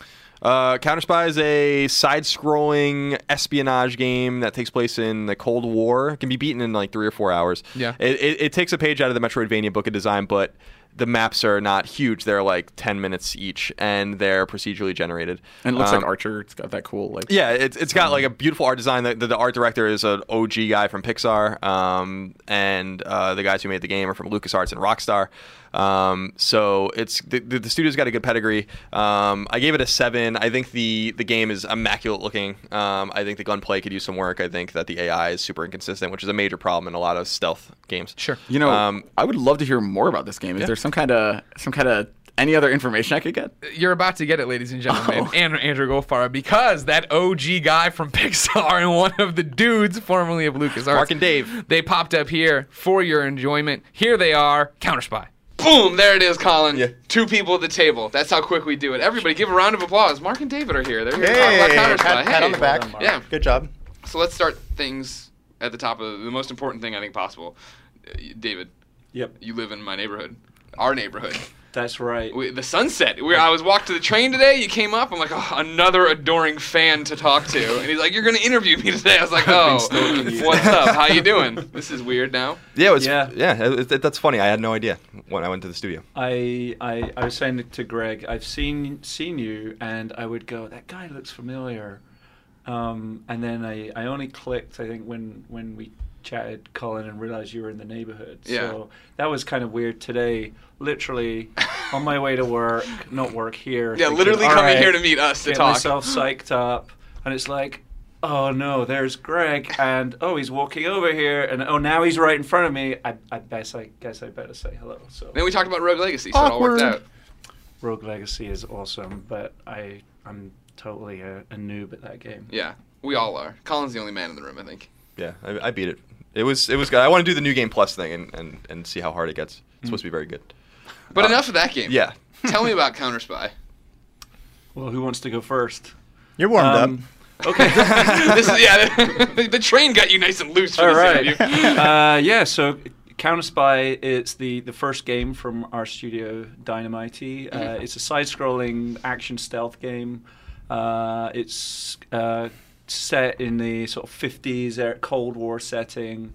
Uh, it's coming out on all the PlayStation devices uh, next Tuesday. This Tuesday, today. Today, it's coming out Uh, today. It's coming out today. Time travel. it's coming out right now. Um, Cross buy? Cross buy, cross save. Um, yes. Cool. And it's also available on. It's going to be available on mobile, right? Later on as well. there in case you want to play a it there. mobile version, yeah, Cool. and it's it's intended to be kind of its own game. Like it has a lot of the same core gameplay, uh, so less of a companion app, um, more of a game in its own right. Cool. So when I came and visited you guys at your studio last week, First of all, the studio is an awesome space. You should see this place. It's the space is just awesome. Thanks for inviting me. Yeah, no problem. uh, and uh, the bathrooms I was especially impressed with. Thank you. The bathrooms are very cool because one bathroom is heart of imperialist and one bathroom is Soviet style. Oh, that's cool. Um, and uh, so I guess like where I want to start is like where, what was the the nugget of the idea for this game and how did you guys kind of find each other? Because what I was so fascinated about talking to you guys, and we're going to do a piece later on, I think, Mm-hmm. um, after the game comes out. How did you guys find each other? Because there's a lot of experience from different places, even outside the games industry, Mm. um, to come together and make this game. It's like an online dating service, really. Looking Um, for a dev.com. so some some of it's not too far from that as it happens. There there's so f- four of us who formed the nucleus who originally kind of really set out to start the company. Uh, myself and John, uh, we'd worked together at LucasArts.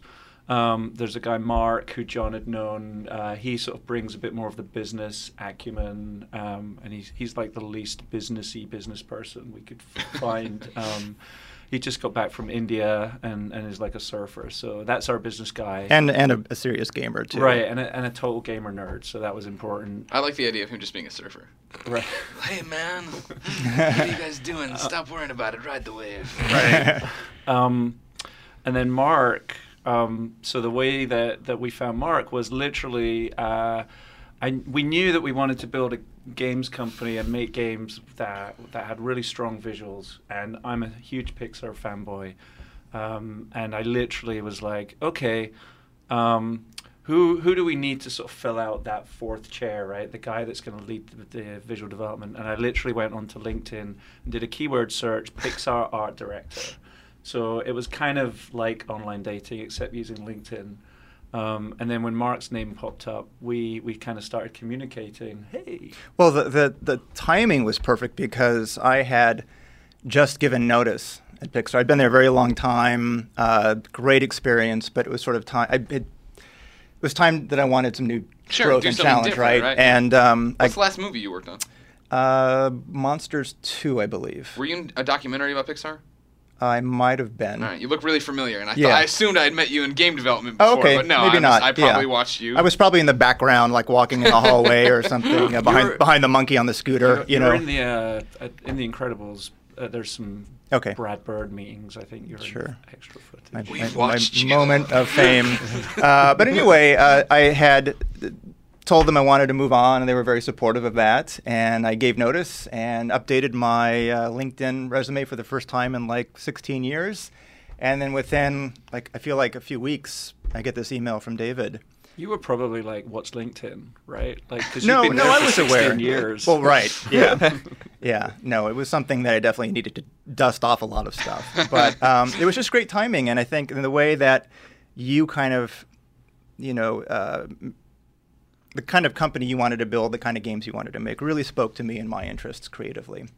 We shared a lot of the same passions, and we went through this sort of uh, very kind of long courtship for a while. Pixar, even though I had given notice, they kept extending me Sure. uh, for for several months, and finally, one of my um, uh, supervisors was like, "Okay, we have to let you go, so we can kind of do this on our own now." And uh, and then I was freed up to um, to to kind of consult with you guys in the beginning, and, and joined you. Um, what was it uh, early eleven? It was totally like dating. I think that's a really accurate It was. metaphor. We, 'cause we, it's we actually became friends hmm. first before we got into a serious uh, relationship. That's how the Yeah. best marriages are started. Exactly. Yeah. So yeah, we, we hope we have a good foundation to Uh, build on. Do you remember? So um, I remember there was a moment where Mark had been consulting for us, and you know I think you were getting approached by certainly companies bigger than our little nobody's heard of Companies little larger than three people. Yeah. there were a few out there at the time. And but there was a moment, but we always were getting on, and we were sort of connecting so much mm. creatively. And there was that moment where I, I said to Mark, like, you know, this is that movie where there's all the hot girls out there that you're like totally enraptured with and falling for, and here's your best friend over here With her that's glasses and her with her ponytail. gla- exactly. Yeah. And you can't see right in front of you that this is the best thing that will happen to you. And I think Yeah. that was We had that moment where you you took your glasses off and you let your hair down, and that's right. and I knew it. That was it. Uh, so the the you guys get together. The four of you get together. You kind of fill out your team. I assume the team's very small. I mean, you, you know, it's got to be like what a dozen people. 12, yeah. Yep. Um, and uh, this idea, I guess, of counter spy comes out. And I'm really intrigued by this. We were talking, you know, I'm, I'm, history's like my favorite thing in the world, and you, you guys really are, are you know, um, uh, tuned into history. And this is a very, this is a game that takes a lot from Cold War history. It is a Cold War game. Um, so how did this specific idea come up? And did, was this an idea that you had or you had before you even met each other, or was this something you came up with together? So I think when, when Mark and I met, we there was definitely that that idea, that kernel of an idea that wanted to make something that kind of tapped into the espionage thrillers um, of the 50s and 60s. Like just being a huge fan of like early Bond shows like Man from Uncle, and I think that's where Mark and I really hit it off and could see how we could build something together.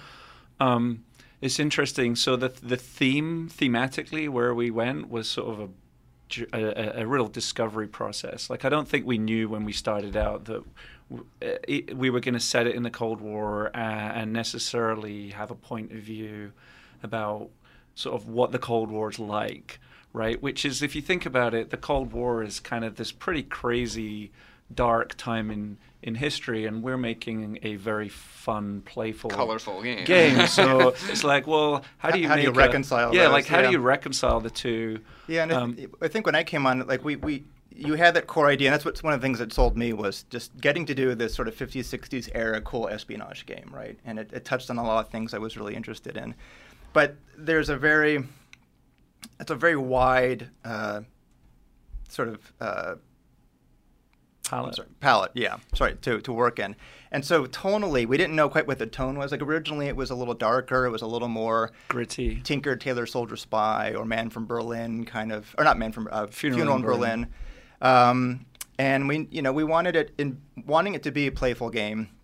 We didn't want to take the sort of Austin Powers approach of doing a parody, where it's just really making fun of, of the genre. We wanted to do it in a way where we were respectful uh, and earnest, but still a little lighthearted. Sure. So that that was a process for us to kind of find those sort of common grounds, and I Mm. think you know Doctor Strangelove was a great one where there was this sort of very again serious earnestness to the, the story, but it was a ridiculous story, and I think that kind of was like a first place we kind of found that sort of uh, humorous touchstone, I guess, for I th- that. I mean, the thing, you know, we talked about this, Colin. Like the thing that we really wanted to poke fun at a bit was just that sort of that ideological sort of two what what any two sides can be when you've got two ideological sides in opposition.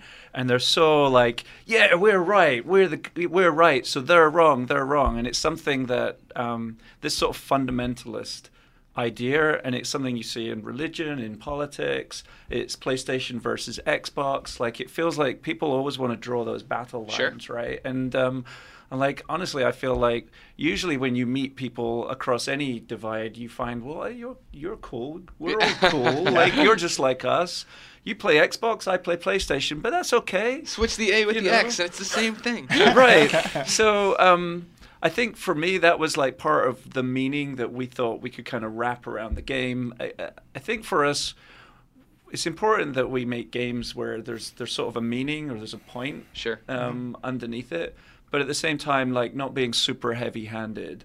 So that's why when you play the game, you'll see a lot of the propaganda on the walls. Like that's a lot of the artwork that Mark did for the two sides, so you can kind of see, ah, these two sides are sort of facing off against each other, but they're they're kind of the same. Right. Um, you know, so that was, but but again, like it's not it's not like in your way and getting in the way of you running around ragdolling. So how do you? But how do you? How do you do that? That it, it sounds easy when you say that, right? But you're making a video game where you run around and do crazy stuff, but you're trying to deliver a message, but you're not trying to beat people over the head with it, right? Well, it, it works at a couple of levels. I mean, one for us really, it just allows it, it focuses us on you know what's meaningful to us about the game. Yeah. What's the um, the, the thing we're kind of the point of view that we're engaging in, and that sort of informs a lot of the choices in the game. Some of it becomes a little more overt. Some of it's very subtle. And I mean, ultimately, what people take away from the game is up to them, you know. But it, it, it allowed us to kind of fil- to sort of um, uh, filter sort of our creative choices. And so the, the posters, the propaganda posters, were a perfect way to give voice to that sort of idea, but again, not in an overt way. It's it's in the background. It's funny, uh, you know. Hopefully, you know, and, and it, add, it adds to the tone, the playful tone, a little bit of messaging there. But again, it's like it's just in the background. You run by it. Sure. You know, it's it's I mean, I, I think of think of like good science fiction, right? Like awesome science fiction whether it's Star early Star Trek or anything. It's like there's it's great entertainment. You know, you get wrapped up in the characters and the world, but it can also be used to, to explore things that might not otherwise. The car ride home, you have that way. Like, wait a Right. second, that's kind of like yeah, this. like Yeah, wait, yeah. oh, did Kirk really kiss that uh, green alien, and what does that mean? Yeah.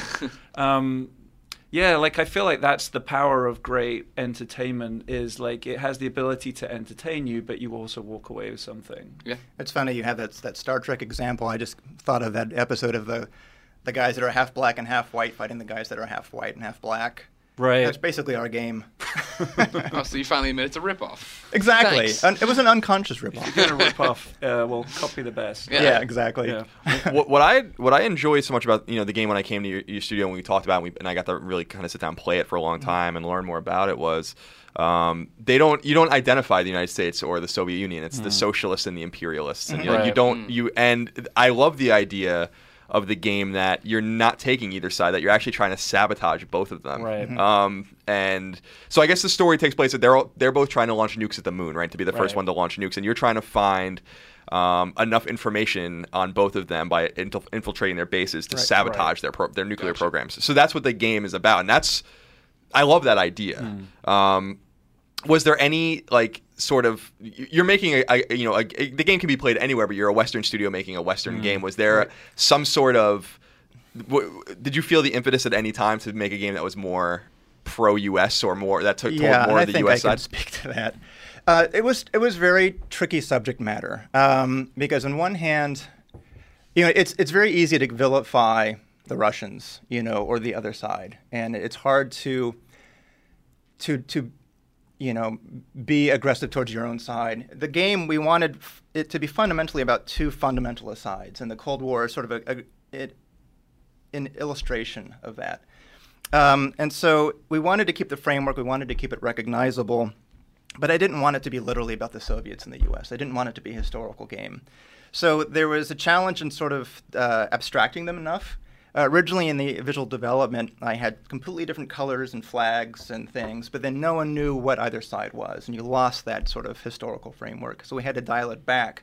But it was very important to keep it you're you're you're evoking the historical, you know, uh, combatants, but again, it's not a direct um, representation of them.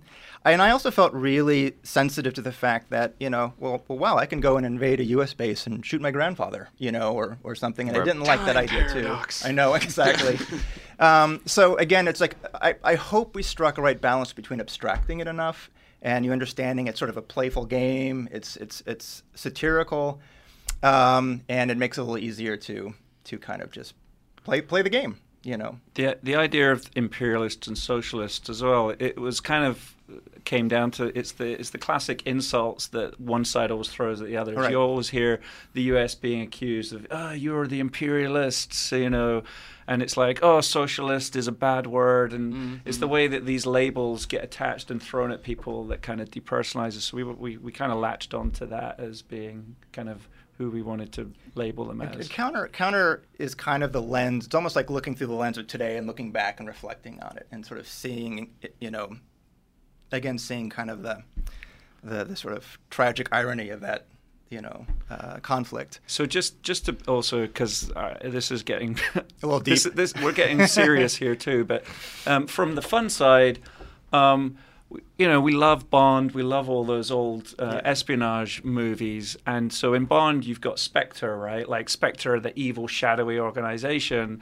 And we didn't want to also just um, make our own version of Bond. We thought, well, what if we put a twist on it? Like counter are they're viewed as the shadowy organization by the the sort of nations but you you're on the inside you see yourself as the good guy You're the hero, yeah. right and so it's like flipping it so that the superpowers are the supervillains right Yeah. and so once we kind of tapped into that and then we did feel obviously like let's not call them us and mm-hmm. soviet as well All right, so right now, Colin. Yeah. There's a guy in Kansas driving a tractor and listening Yeah, to Podcast yeah, yeah. Beyond. Yeah, He's he enjoying the highfalutin talk. But what is the moment to moment gameplay Right. of Counter Spy? We haven't touched on that. I know you run, and I know there's posters in the back. Yeah. And then there's all this stuff piled on all top. right yeah, good. so think think about your love for early kind of arcade action style side scrollers, right? Okay. Like like there's a we have a love for that genre. We wanted to make something that that had all the sort of trappings of those fun, easy to pick up and play, run and gun games. At the same time, bringing in stealth and have stealth be a portion of it. Um, so this is not a pure stealth game. It's not a game where you go into the room and if you get spotted, you're like, oh no, I have to restart. Right. It's, um, it, but there's definite advantages to playing stealthy, avoiding detection. Um, you can sneak up behind guys, take them out. Um, stealth headshot guys, build up combos that kind of add to points. So again, like there's a very arcadey feel to it. Um, but that also is how you earn one of the ways you can earn money, and that's how you can buy weapons. Um, but there's this interesting thing that we, we brought to it that we feel is sort of kind of makes it um, unique or makes it its own thing, which is like you're playing it in a classic side scroller, you're running around trying to avoid detection. Um, when you see a cover point, you can pop into cover. And then when you pop into cover, the perspective shifts around, and now you have more of a cinematic 3D combat view, um, more like you would see in a full 3D game. Oh, okay. Um, so there's this kind of unique mix between like the 2D for navigation, navigating the world, and then when you get into something where there's more of a combat encounter, or if you just want to hide, pop out and take a guy out silently, like we've got this cover camera. Awesome. And and you know the, the the style and the gameplay it all evolved out of you know we were a very small team. You know there there were four of us you know three developers and and and Mark keeping the lights on for us. And we knew we were going to have a small team we weren't going to have a lot of resources and so we, we needed to kind of constrain ourselves and and also find a foundation from which there was a common experience we liked. And side-scrolling games you know was sort of uh, had a- kind of a good starting point and wanting to build kind of a simple foundation. But then we wanted to to implement really implement well on that and, and really where we can have a high bar. So it, it is you know foundationally a very um, just a nice you know kind of pure simple arcade game with with you know. But we but we just wanted it to be you know bringing in the cover camera bringing in the 3d nature and then bringing in the personality and the voice was sort of our way of sort of being able to scale up on something very um, again sort of playing to our strengths and and Um, a few other things uh, about the game. Um, so the levels are put together using sort of procedural systems. So um, rooms get stitched together in different orders. Enemies are in different places. Stuff that you find. So it's different every time you play. So we try to make it Endless so replay. How long is this game? Endless. That's what you say at the bullet point. that- let's see you finish this game um, so uh, Platinum this, Colin. what else? Um, there is uh, so um, the weapons in the game. So you collect blueprints in the game that you complete to unlock um, new weapons, and some of the weapons uh, you've got your kind of traditional like the diplomatic pistol, which is the silencer. Um, but then you've got a bunch of more crazier weapons you can unlock later. Like one of my favorites is the the dart persuader, where if you shoot a soldier with that, he'll kind of uh, and turn around and Go just start berserk and just going berserk, down. attacking his his allies. They'll start shooting him, so you can create little firefights. Mm-hmm. Um, yeah, and so again, I think just r- trying to have fun with it and trying to make sure. I feel like the, the the core gameplay sort of matches the irreverent tone of Mm-hmm. the world as Sure. well. Awesome. Yeah, a few of the things that you know gameplay wise stood out to me when I sat down with you guys to play was you know one of the things I really like to do, even though I, I messed it up once, was you can shake down the officers that you meet. Um, and uh, I actually only shot one of them, but if you just Yeah. aim at the officers, they'll actually surrender, and this lowers your DEFCON score. Um, de- like the DEFCON uh, Threat basic- level. threat level basically Yeah. indicates like how tense things are, and you can Yeah. lower it by by making officers surrender to you, which Nice. is kind of cool. Um, and uh, yeah, the, the gunplay was really fluid. It's it's a it's a fun game, and, I, and I, I think I think people are going to enjoy it. Um, I'm really looking forward, especially to play it on Vita. Um, I played it on PS4 at, at the studio. Um, System's got no legs. Vita's a future. yeah, for sure. uh, so uh, yeah, so uh, Dynamighty's Counter Spy uh, should be out now by the time people are, are listening Uh-huh. uh, to it. Vita, PS3, PS4, buy one, get them all. Uh, cross play, cross save, um, and there's those iOS and Android, I guess, uh, type games or whatever. Not not not quite the same, not quite different. If you want to play those as well, um, and that will be pretty cool. And then I'm gonna go see you guys in a few weeks, and we'll talk again, and That'd be great. and uh, and we'll do something a little meatier, deeper dive on on the studio because this is a, this is an interesting studio. We usually people usually like my history pieces, Yeah. about Sucker Punch, or, which I'm working on now, or Naughty Dog, or Santa Monica, or San Diego, Bend. Um, but I want to do this studio about a, a story about a new studio and how they found each other because I think that's the more interesting. You're doing interesting. the story. prehistory. Yes, the history before the history. Right, right, right. Episode Yeah. one. Yes. All right. Well, guys, give me a beyond before you go.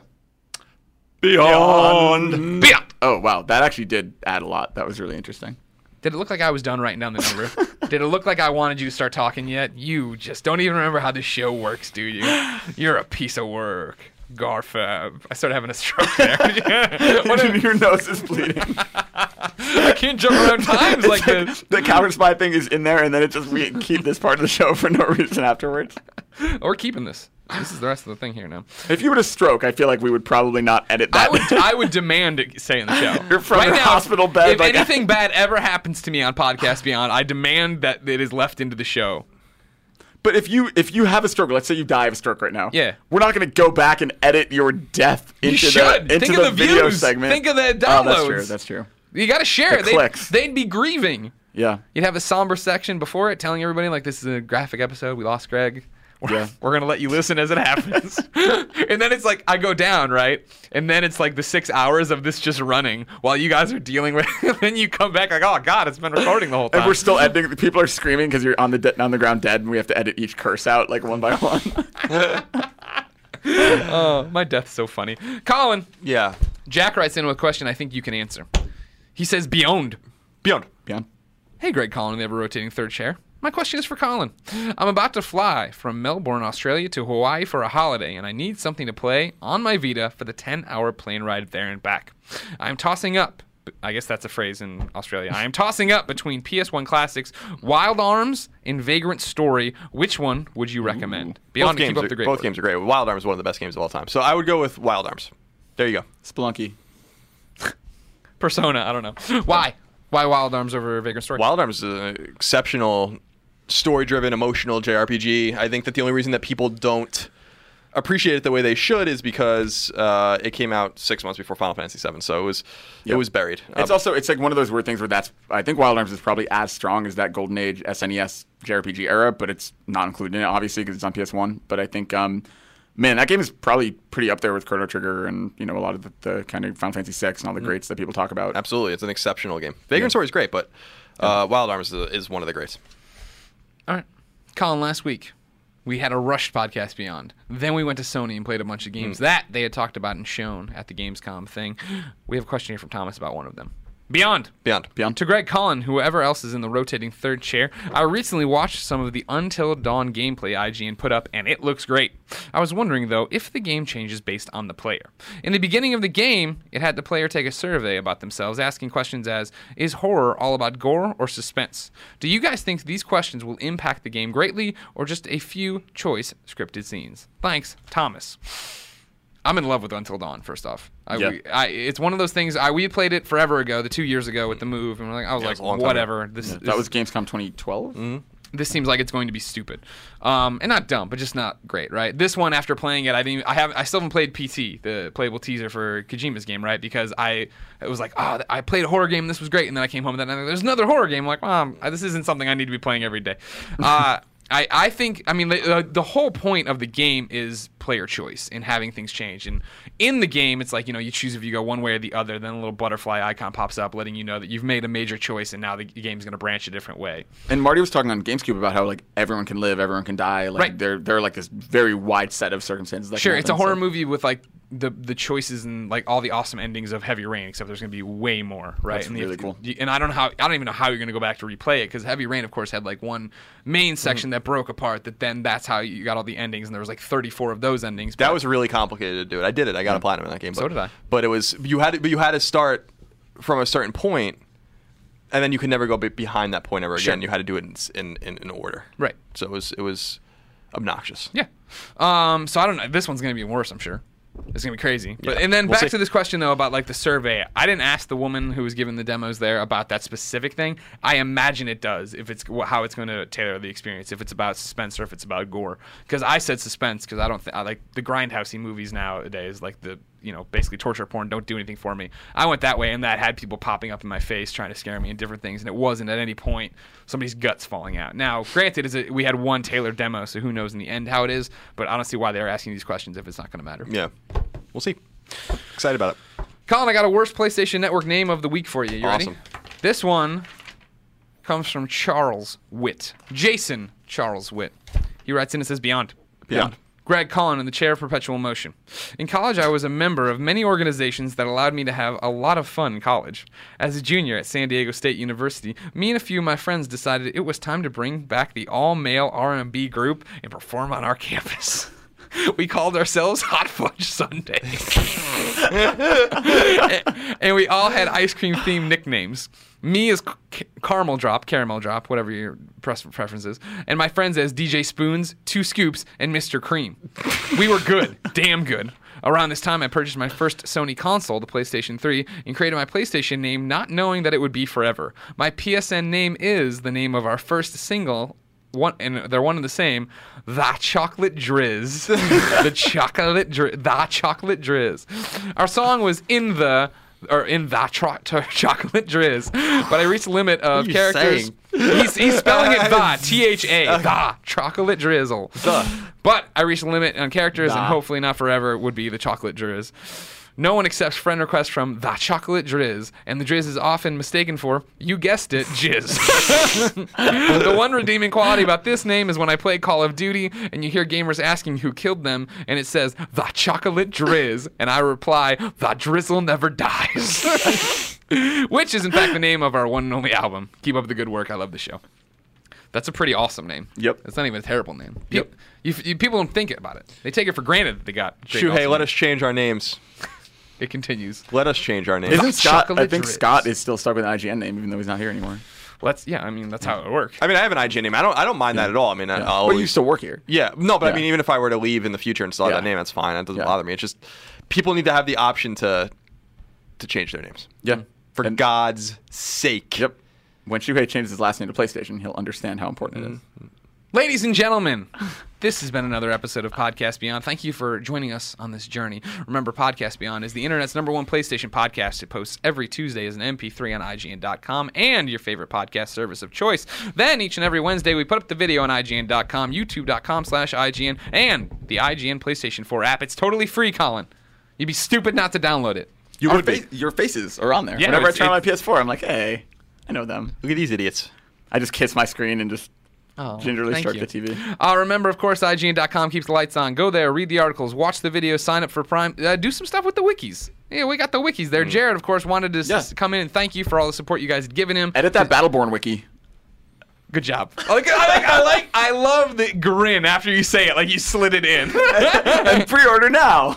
ah, you son of a b. Uh, keep up with us all on Twitter. IGN is IGN. I'm Game Over Greggy. Colin is No Taxation. Andrew Goldfarb is Garfep. Wow. Nailed it. Ba- I've been practicing in the mirror. Oh, we can't even say what it stands for anymore. That's sad.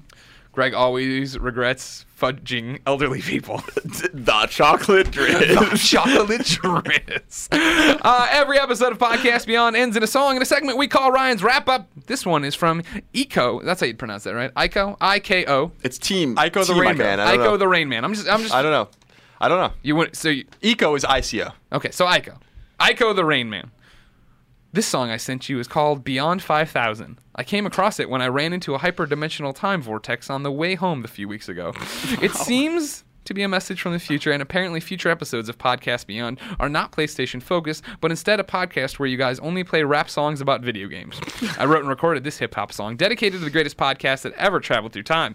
This song is for my Beyond family and all the amazing things you guys do for us. If you like my music, follow me on Twitter at Ico, the Rain Man, all one word, easy. And subscribe to my YouTube channel, youtube.com slash OP5TV, or search Ico, the Rain Man on iTunes, and yet, da, da, da, da. There's a million ways to get people these days. Yeah, Remember true. when you just had a phone number and that was it? Yeah, that was the worst. I used to have all my friends' phone numbers memorized. Yeah. Mhm. Like now, if I if you left me somewhere and took my cell phone, I would just die. Yeah, exactly. I, see, you can, I can still remember Yeah. my best friend's number from back home, but I can't Yeah. tell you anybody's cell phone now. Yep. I don't know. I don't even know my dad's cell phone number. Anyways, Ico the Rain Man says, I hope you guys like it. Beyond, ladies and gentlemen, this is a song all about Podcast Beyond video games and curses that I had to cut out. So here it is, Beyond 5000 from Michael the Rain Man. Beyond. Beyond. A lot of people tell us over the years, we've been doing Podcast Beyond for a long time, right? Yeah. And they tell us, you know, Podcast Beyond really helps me on my commute, or Podcast Beyond really helps me get through a bad time, or Yeah. Podcast Beyond, you know, helped me when someone died, or when someone, you know, divorces, all these crazy things. We get all these crazy emails about like real, real life stuff about our silly, stupid podcast, stupid podcast. Beyond, Cause I'm PlayStation. Vibe with the nerds, I got my headphones on, and I've been grinding in persona for that platinum. Greatness awaits, that's the oath to my anthem. When a place that awaits with ideas I can fathom. These games all come out, I go home, I'm a phantom, I'm a nerd. Go ahead and flip the verb. Show you hip hop can be more than just curse words. The Miyamoto of rap, I'm a mall rat with Mr. Agent Bizzle sipping yak going brrrr, brrrr, I can't rap. Cause I'm dirt white, I'm Duke Nukem. So forever I'm all hype with a 5.5. Yo, my shit was just alright. I'm Nightwing, taking over for Batman. The Op 5 double O general with the game plan. Mr. Ico, please, Mr. Ico. Won't you finish his MCs off with your rifle? Click clack. Boom, and then I smite you. The detectives went and said the beat was murdered by a white dude. I'm John Blake, the Dark Knight will rise again. The song's a resume, a love letter to IGN. Twilight within the Twilight Zone. I only freestyle for free on a long ride home. yeah, come on. So, okay, go ahead and switch my wordplay. Married to this game, a girlfriend, I don't need her. The philosophies of Mr. Garfep and his leader. Bumping OP5, I'm leaning back and smoking reefer. Do you want it in Street Fighter 4 or that FIFA? Either way, I'll guarantee that I'll defeat ya. The blue bomber, I'm the bomb the way I bombed the jam. But legally, I couldn't go and change my name to Bomber Man. But if I die today, they'll have to bring me back with holograms. I got the Mega Man cannon on my left arm, yelling in the Sony meeting, bring back Catapult! God damn it. I, I think I said pat. Pat, you messed up, bro. Did. I think I said pat a palm. You know what time it is, right? Pulled a Clements here. Uh, Um, can, can we can we go back? I just had, it's supposed to be with an M and then not an N. the way my watch is set up, you kind of running out of time, bro. So I don't know.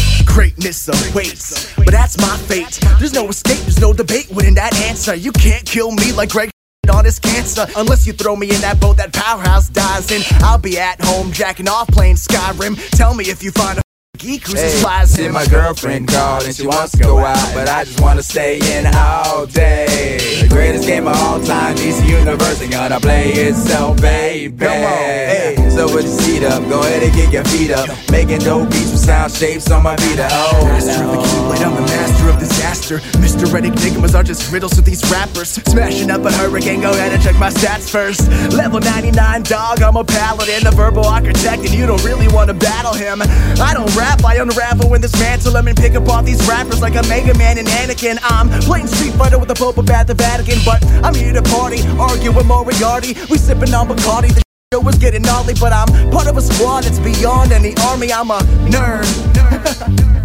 beyond, beyond, beyond.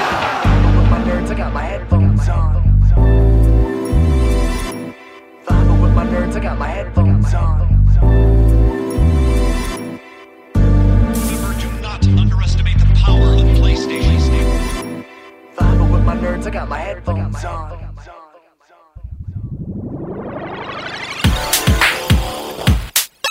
Users lose all sense of reality and enter another world. Remember, do not underestimate the power of PlayStation.